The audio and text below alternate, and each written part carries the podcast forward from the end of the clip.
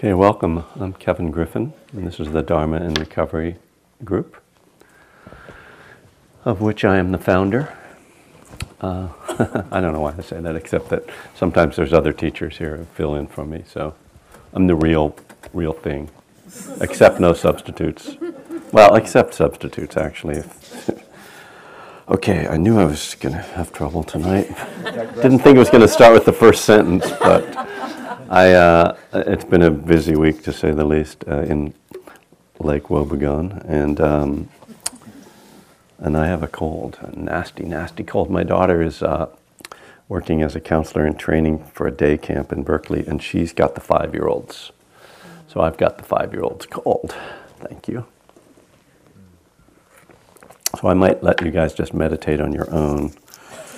Uh, that was a joke, actually. I wouldn't do that to you but I might be sucking on a cough drop. One of the uh, things I actually encourage people when they're, if they have to cough during a meditation, not to, not to leave. Sometimes people kind of will get up and leave the room. I, I mean, if, if you're coughing and you you really need to get some water or something, yeah, but, but um, sometimes people feel self-conscious as though, well, I'm coughing, I'm going to disturb everybody's meditation.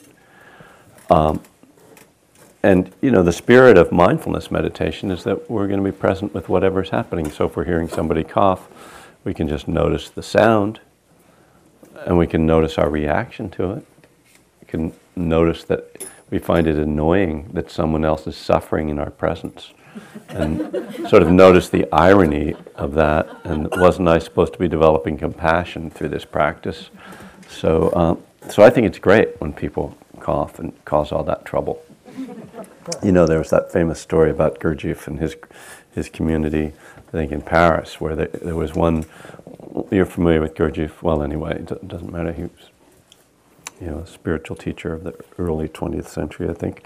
Anyway, he had this spiritual community of some sort, and and uh, there was one person who just really bothered everybody there, who was really irritating to everyone, and and uh, at a certain point, that person got pissed off and left. Uh,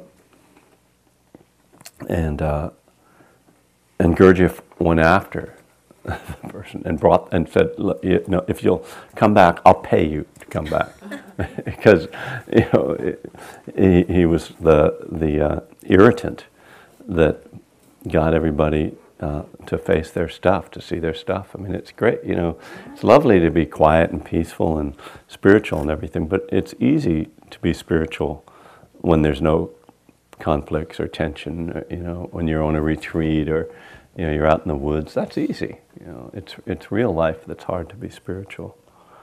Um, so, so I'll be coughing. Um, if not, maybe I'll just leave the microphone on while I'm sucking on my cough drop. That, that could be annoying enough in itself. So, if you haven't heard, ta-da, I'm releasing a CD of music this week. I'm becoming a global brand, actually, and I'm thinking about buying the New York Times so, so that I can. Oh no, that's the Washington Post and Jeff Bezos. Yeah, that, uh, well, it's Laughing Buddha. That's the name of the CD. Thank you. Uh, and uh, and I'm doing uh, having a party tomorrow night in Berkeley. Please come. Uh, there's no charge to come. In fact, we're going to be raising money, off, just asking for donations to support uh, the Girls Scholarship Fund for a, uh, a school in Nepal that serves the poorest of the poor, also known as the untouchables. Um, so that that's going to be kind of cool. I'm, I'm very excited to perform, and I'm really happy that it can be for a good cause. Um, I've been working on the CD for several years through many challenges and uh, most artistic endeavors. Uh, and, um, you know, it's different from writing a book. And it has a, it's of different value, you know. Um, uh, its purpose is uh, more, more direct and uh, kind of uh, visceral, I think, uh, just to connect. All, all the, what time does is your Oh, the party is at 7.30. Thank you. Yeah, at Yoga Kula, 1700 Shattuck Avenue in Berkeley. The, there are posters and uh, things back there telling you the address and everything. Um,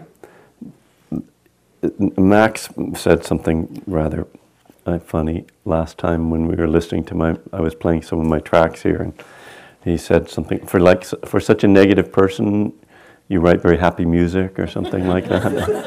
uh, so I I've been writing songs since I was 19, and. Uh, I didn't start writing happy songs until I was about 50, you know. So uh, I finally figured out that actually I could, you know, do something more positive than just like wallow in my depression through my music, which was what I always thought the point of it was. Your hair's not dark enough, and you need some more tattoos. Uh, uh right. I should I should dye my hair black and uh, get some. Some eye makeup. Uh huh. Goth. Yeah. So the music is uh, very upbeat, a lot of rhythms. Hopefully, I like people to dance when I play, so hopefully people will. And, um, and uh, all of the songs have kind of Buddhist themes. Some of them more serious than others. Um, anyway, I don't want to go on and on about that. Um, so it might be nice to meditate.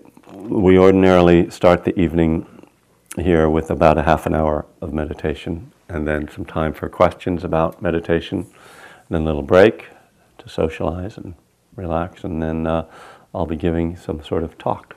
And tonight, being uh, the eighth month of the year, I'll be talking about the eighth step, uh, which, if you don't know it, uh, I'll tell you what it is later. For now, you can build the suspense until then. So let's begin by just uh, settling into a comfortable meditation posture.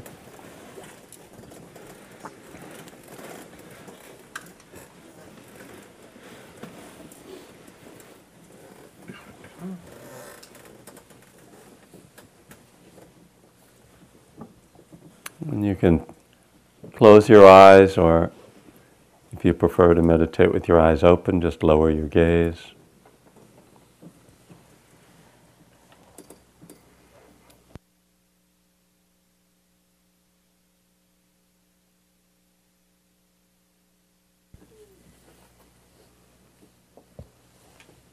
Usually, when I close my eyes, I immediately have a different sense of my body,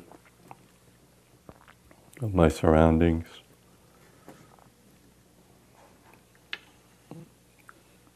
Because the visual sense is so dominant when we turn it off, the other senses can come more into the foreground of our awareness. So you might just notice how your body feels right now. Did you bring any stress with you tonight? Fatigue, restlessness, tension, or something positive? Maybe you're feeling relaxed, bright.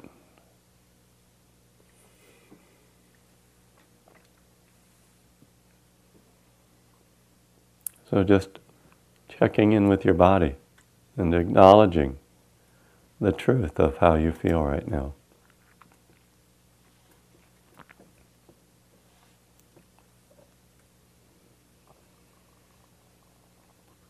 And if there is any tension, just trying to relax those tight spots in the body. You might take some deep breaths and kind of release tension.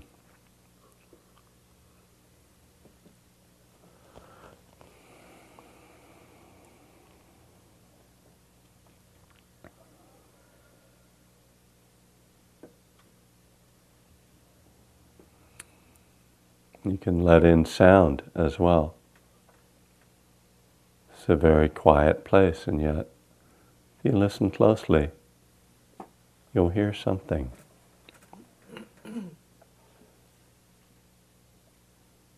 You might be able to hear the inner sound in your ears. Most people can hear a little buzzing or ringing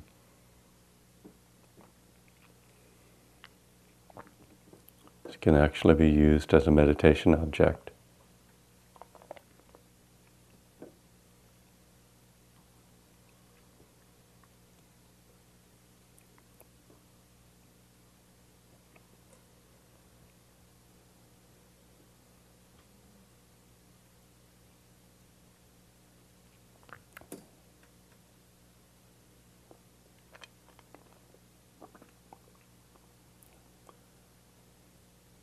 Notice too your mood, what kind of emotional energy you've brought with you tonight. Or maybe you didn't bring it with you, maybe it just is appearing now.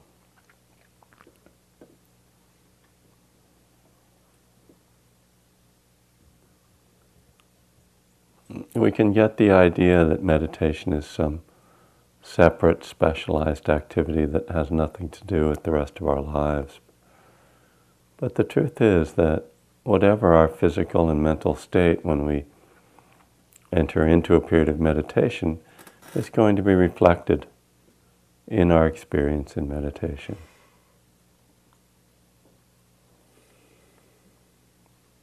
So I think it's helpful to just acknowledge that. It's a kind of magical thinking to believe that we can just start to pay attention to the breath and all our problems will disappear or we'll suddenly be happy if, even if we're depressed or we'll suddenly feel relaxed even though we're stressed out. Certainly our practice can help us to become more relaxed and to brighten our mood. But that's a process. That's something we can turn on and turn off like a drug.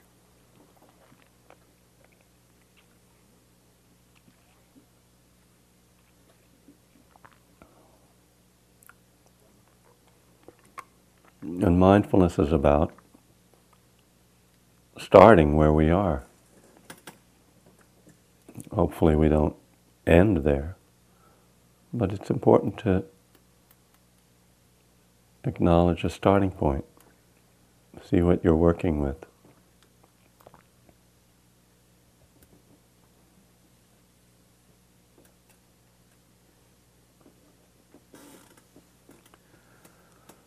So now start to bring your attention to the sensations of breath. You can follow the breath either at the nostrils, where the air comes in and out, that touch sensation, the movement of air, or else feeling the movement of the belly rising and falling.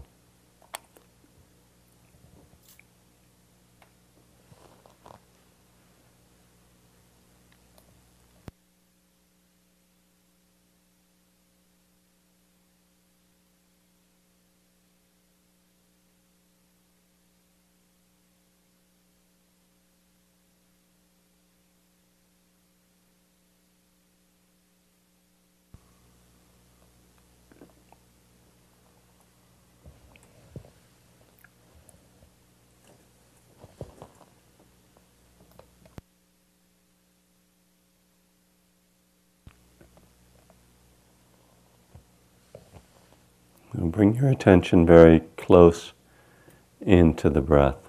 Become intimate with those sensations.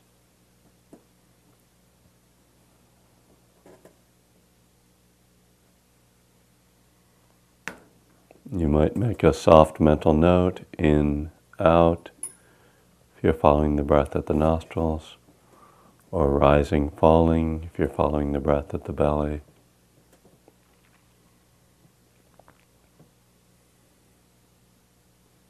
Just being with the simple experience of breath.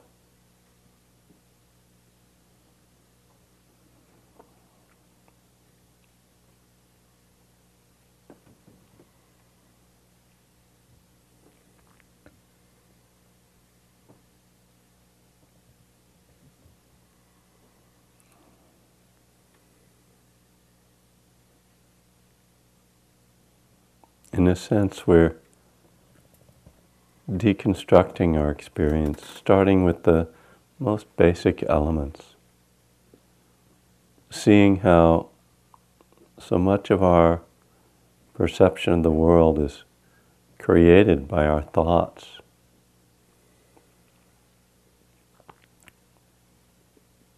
That much of what we think is happening is just happening in our minds.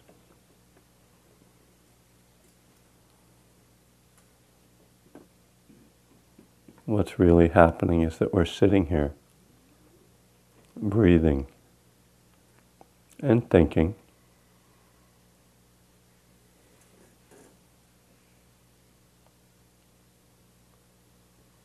But essentially just being.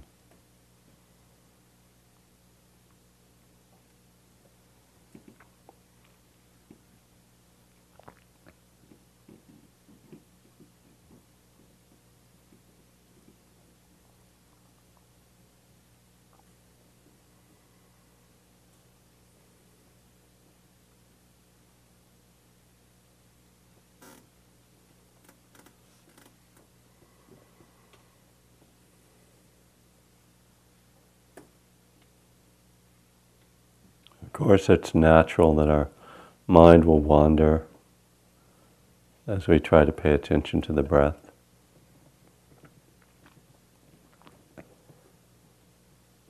Noticing this and coming back to the breath is an integral part of the process.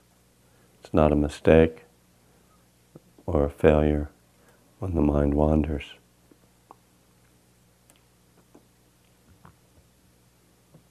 One of the most valuable things we can do is start to become aware of our thoughts.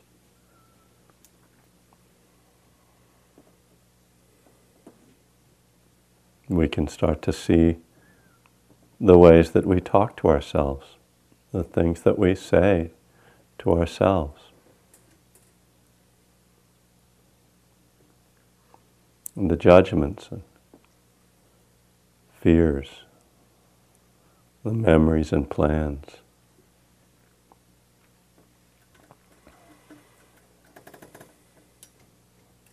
Seeing the contents of our mind is one of the valuable first steps in mindfulness meditation.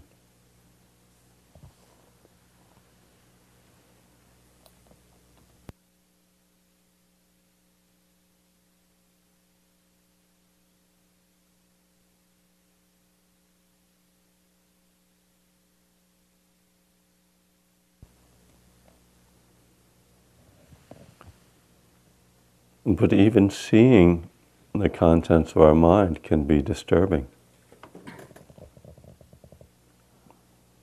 So we think, I should learn to stop thinking. Maybe if I can just concentrate enough, I won't be thinking. Maybe.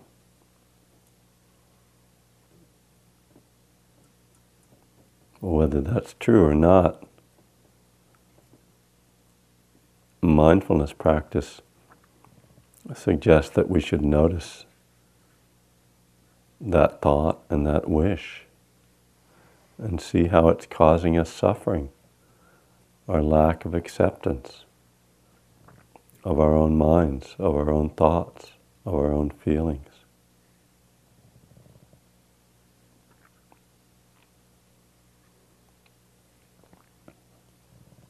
So we start with acceptance. That's not the end of our practice.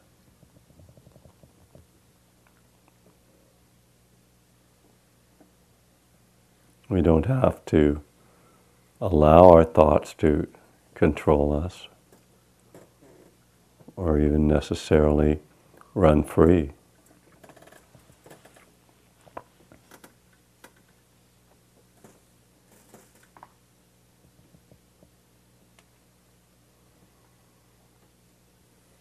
But it turns out that accepting our thoughts is actually a better way to control them than trying to stop them.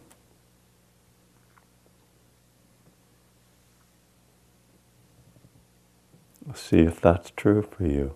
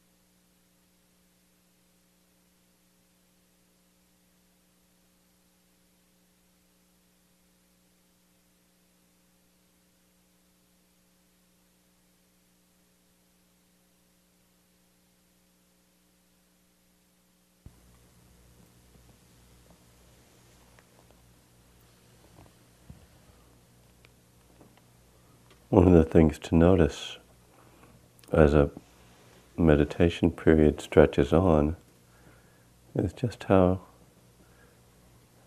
your experience and your reaction, your feelings all change. Sometimes we have a sense of settling in and getting more quiet. And other times we can sort of hit a wall or we become, we become restless. We just feel like we're done. Just waiting for the bell to ring.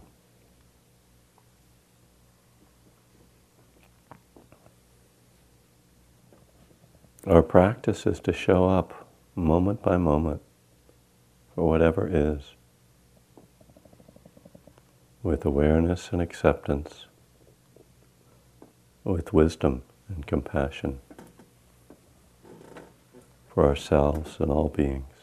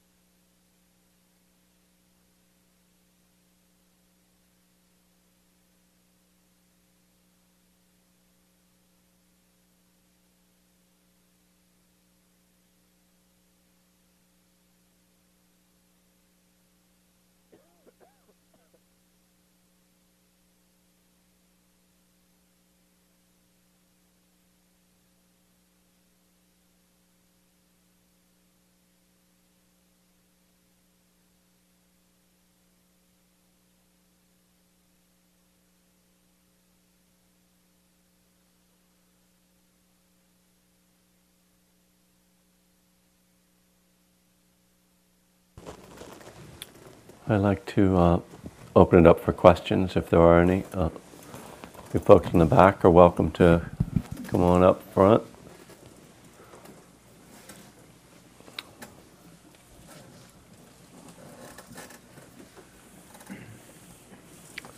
Any questions about meditation practice or about the instructions or any difficulties or confusion you might have in your own practice or anything that happened tonight?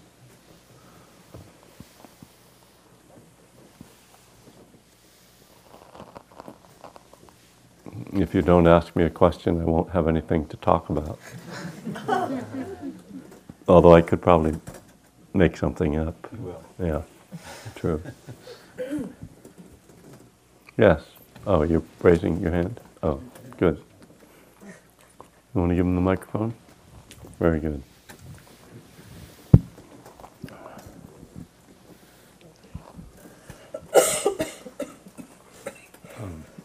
I'm not sure if this is appropriate. If it's not, you'll stop me.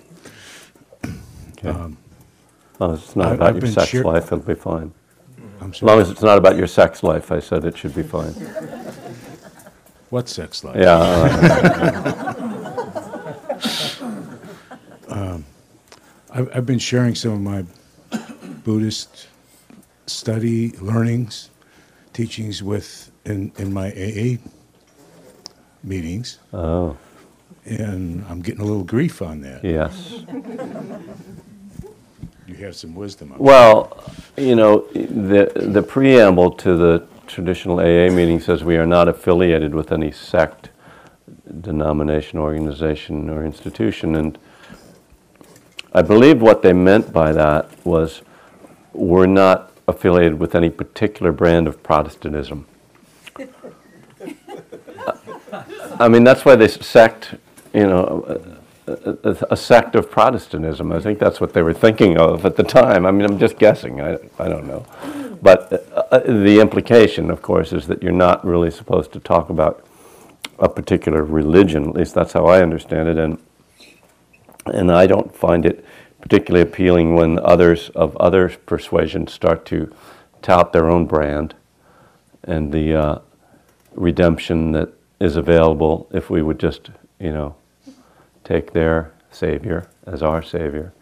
So I can uh, respect people's wish uh, also to not hear my, uh, you know, my beliefs in that regard. I, I think there's a lot we can say without getting Buddhist about it, and and. Uh, and there's a great, uh, uh, I'm, I'm not sure where this comes from, it might be from Soen Sa Nim, but there was a line about someone saying that they had trouble uh, sharing about about their Buddhist practice with their family, and this teacher said, "When you're with your family, be a Buddha, not a Buddhist." I think that's good advice all the time, but it's something to do in a in a meeting too. You know, be a Buddha, but not a Buddhist, right? And certainly awareness and mindfulness and things like that, compassion. There's a lot of words that we associate with Buddhism that aren't religious and that aren't Buddhist either. Uh, so I think if you just sort of are careful with your language, uh, you can sh- share the essence without having to get uh, break any traditions. That's my wisdom, such as it is.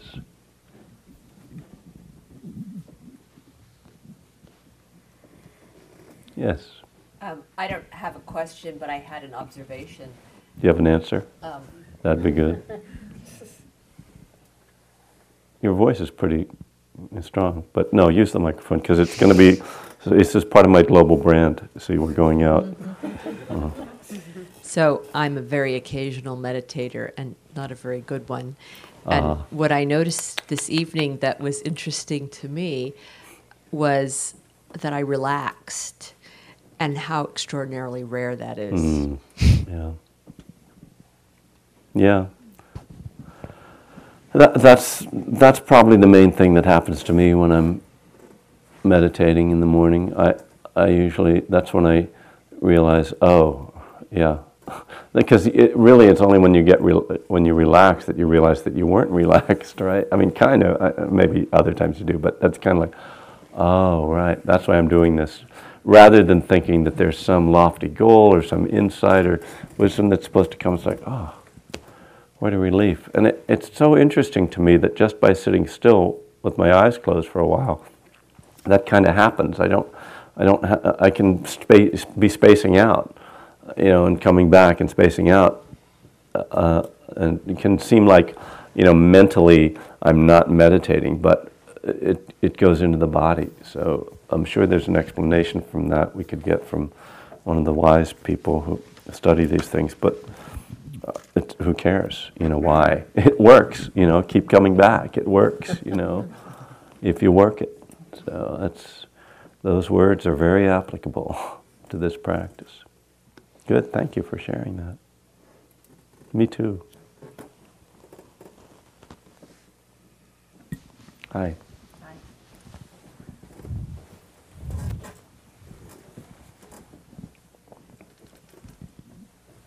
Was wondering if you could talk about the lessons to be learned from just sitting still, from not improving, correcting the posture, stopping the thoughts.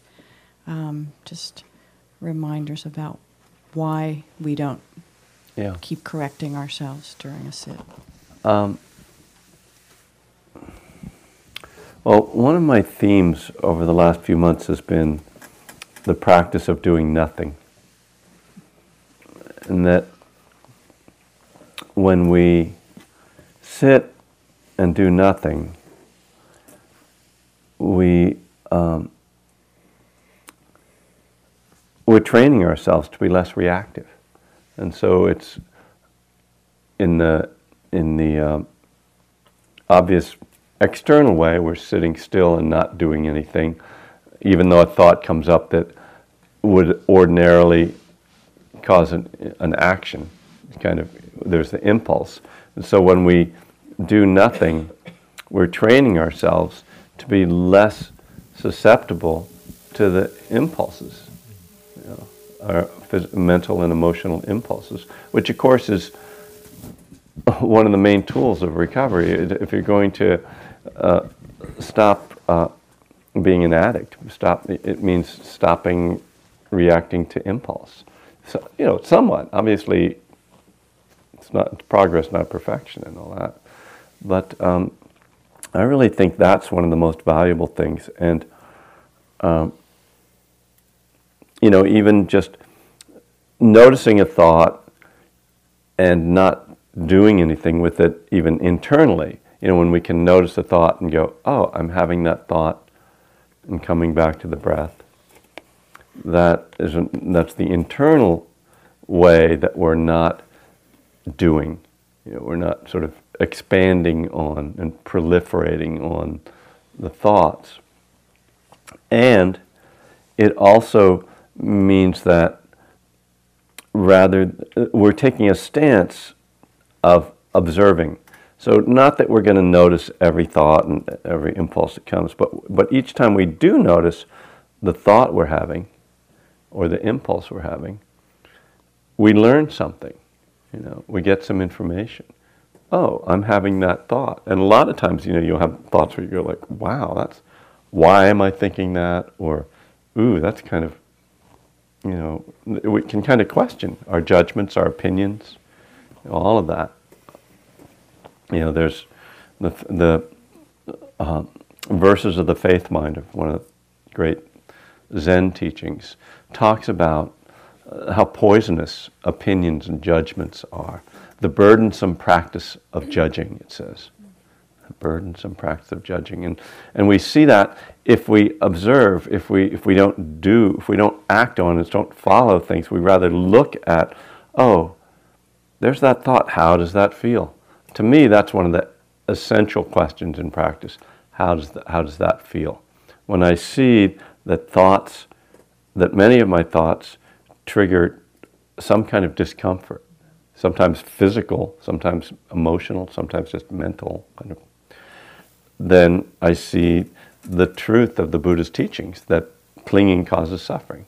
And, and, and I'm motivated then to let go and to transform the way I uh, relate to my thoughts. You know, I can't necessarily turn them off or stop them from coming, but as much as I can see them, I can kind of go, "Oh, thank you for sharing." You know, now let's let go of that, rather than going, "Yeah, right. I hating that person's really a pain in the ass." Blah blah blah, and and and the way that we do ordinarily.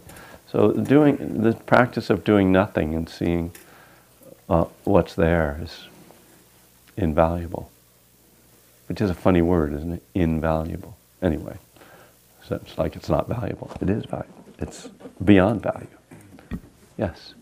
Um, I, would, I would just include that um, your your your body is adjusting to your breath, and you're Yeah. doing nothing at all, but your body is uh, naturally letting go of whatever it is that you're holding in. Yeah, yeah, and and uh, right. And when you said, "Oh, well, not doing anything with your body," I actually do things with my body when I'm meditating. I mean, a lot of times, just as you're saying, there's things that just happen. You know, you, you start out okay. I've got my good posture, and then later, you know, at some point, you kind of realize. From, I often realize that I'm slumping, because That's my habit is to kind of slump. But um, you know, or you might notice that you're kind of getting rigid and. And I think it's wise to, you know, there, there's different approaches. I won't say it's wise. There, there, you can take the approach of absolute stillness, which is a really powerful practice to just not try to change your posture at all or make any adjustments. Um, but then sometimes I, I find it helpful if I'm if I am slumping to you know, very slowly use my breath to kind of bring myself back up. And also, when I, most of the time when, when I realize I'm having a thought, I usually notice that there's some, like my belly is kind of tight or my breath has gotten shallow. And I will kind of take a breath and relax again. So, um, So you know, you can you can experiment with those different approaches. Whether you want to sort of take that kind of absolute stillness, or kind of work, let the let the meditation kind of express itself a little bit in your body. Yes. Max. Hi, Hi, Max. I'm Max. Hey, Max. Um, To the I was max. ju- I was just reflecting on, um, like tonight. I was when I was sitting. I was just sort of, I was settling into my body, and that felt, you know, comfortable and kind of like coming back home and just being quiet and feeling peaceful and sort of safe in in there. But just noticing the subtleties of the things going on in my body, but kind of less connected to noticing my mind. So I mm-hmm. always kind of wondered what you could say about that, like the balance between, you know, what the Buddha taught about, you know, sensing into the body, and then it just kind of feels like I'm trying to connect those two. Yeah. Yeah. Well, I, I um, I'm not sure I'm going to answer your question, but I think I think what you're asking about is, for me, my practice is more about feeling than it is about noticing thoughts. This, there's some, there's definitely when there's obvious thoughts and you know big noisy or nasties in there that have to be acknowledged. Yeah, but even those they express themselves in my body, and you know I talk about this in one breath at a time. Jack Kornfield telling me your practice is to feel, and so I I believe that most of the time what I do in my meditation. It's strange, but this is I. I'm not sure what I do most of the time in my meditation, but I believe that what I mo- mostly do is that I'm kind of aware of this.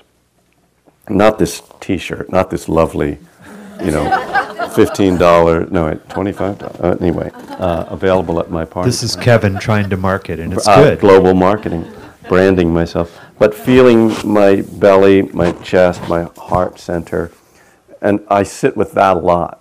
That's kind of because if I get too much, even observing my thoughts sometimes gets me more thinking.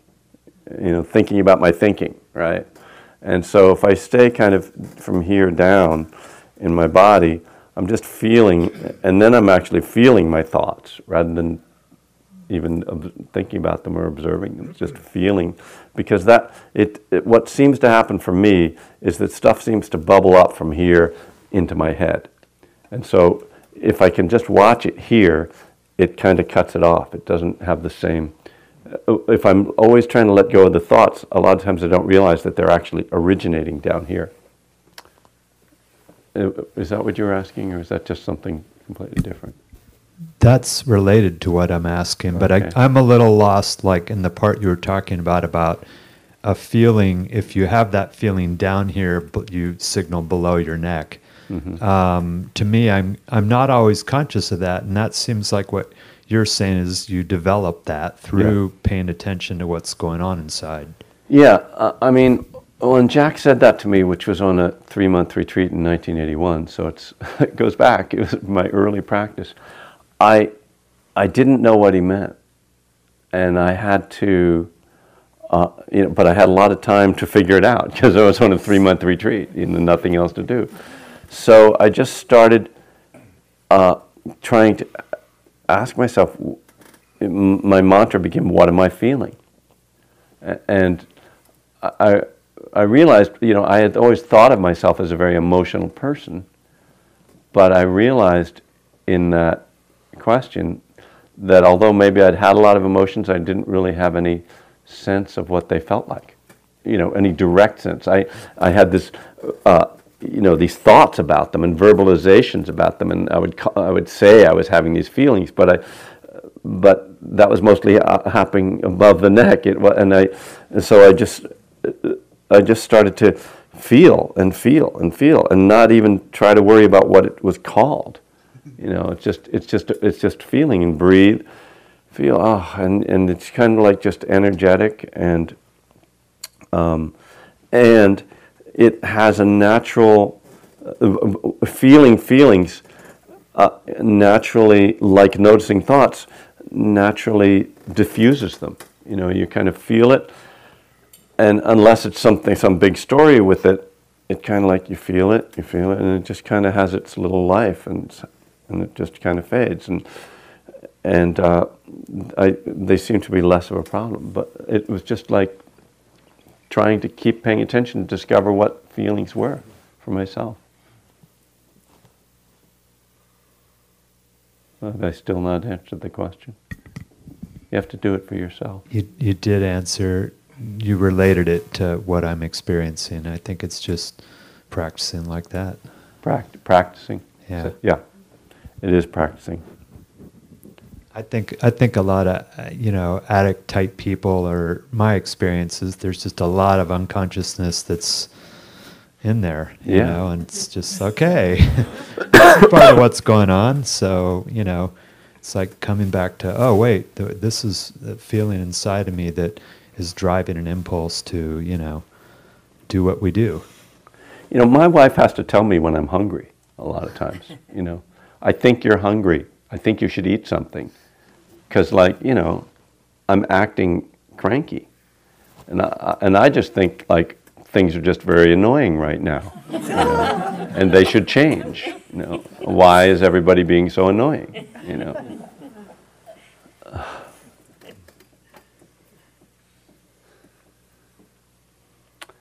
Uh, yeah, and I think that uh, uh, obviously there's a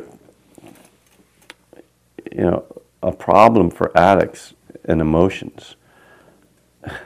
We, why else would we be getting loaded all the time? We didn't want to feel what we were feeling, or if you started early enough in your life being an addict, you never even had the feelings to know that you didn't like them. You know.